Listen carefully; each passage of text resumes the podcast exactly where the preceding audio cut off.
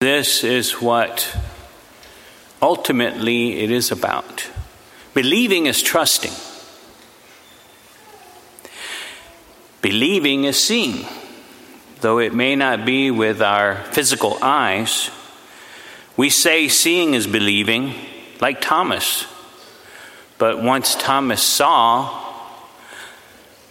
then his real eyes, the eyes of his heart and his mind, opened, and who Jesus was was revealed to him.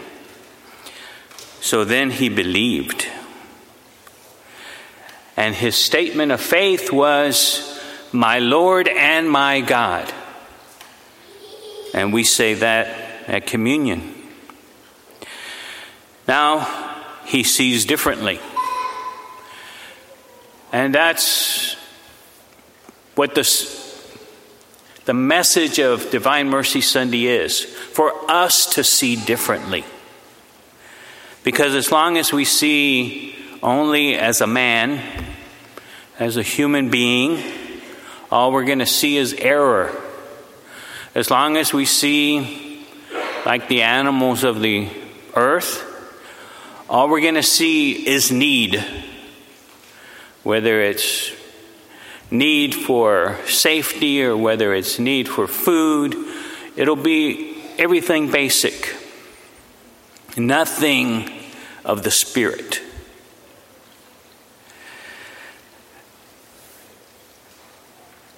Believing makes a person see what?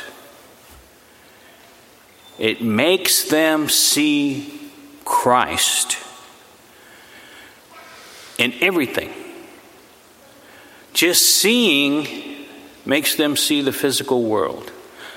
But believing when they see, they see beyond. It's like listening to a poem and hearing the words and saying, nice story, interesting. But believing is hearing the same words of the poem and understanding what they're saying, what is meant. The same thing with Divine Mercy Sunday. We can say God had mercy.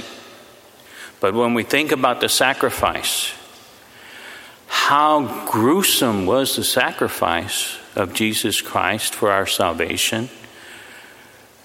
Then we see the endless amount of His mercy. No end. Way beyond telling the adulteress, hey, your sins are forgiven, sin no more way beyond healing anybody, way beyond resurrecting Lazarus from the dead, way beyond Jesus being resurrected from the dead. His resurrection was the message. All of these acts of charity that we're asked to do is so that we can see and others can see Christ in action. It's not about us doing, we do for Christ.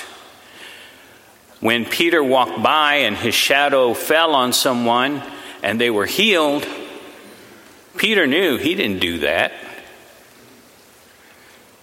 And it wasn't an accident. That power came from Christ. That power came from God. It was not his. And just like Jesus had told them, I'm giving you this freely, you give it freely. So it is the same with his mercy. It is not for us to deny mercy and forgiveness to people. We're not in the judgment seat. That's God. We are told to forgive. Now, he told the disciples, those you forgive are forgiven, and those you retain are retained. When he's talking about that, he's talking about sincere regret. Are these people for really sorry for their sin? And yes, maybe when they did their sin, they didn't see what the results would be. But now their eyes are open and they are truly repentant, contrite, and looking for repentance. So, once someone is forgiven, the true lovers of Christ, because of that act of forgiveness, go and do acts of charity. And more than just acts of charity, they go beyond that acts of mercy. And when I think of that, I think of Mother Teresa. There were a lot of things she didn't want to do, but for the mercy of God, the love of God, for his subjects, not for her, because God loved everyone, she did. And worked herself into a sickbed sometimes because her desire to show God's mercy to the world was so great. The reason Jesus shows us this kind of mercy, this extreme mercy, is because of our human dignity. We were created in His likeness. And because of that, not only does He treat us the way He does, did He sacrifice the way He did, but He expects us to try to imitate Him. Our duty is to imitate Christ in all these things, the things that He asks us to do. When people ask, When did we see? When did we see you hungry? When did we see you naked? When did we visit you in jail? Jesus said, Whenever you did this to the least of one of my brethren, you did this to me.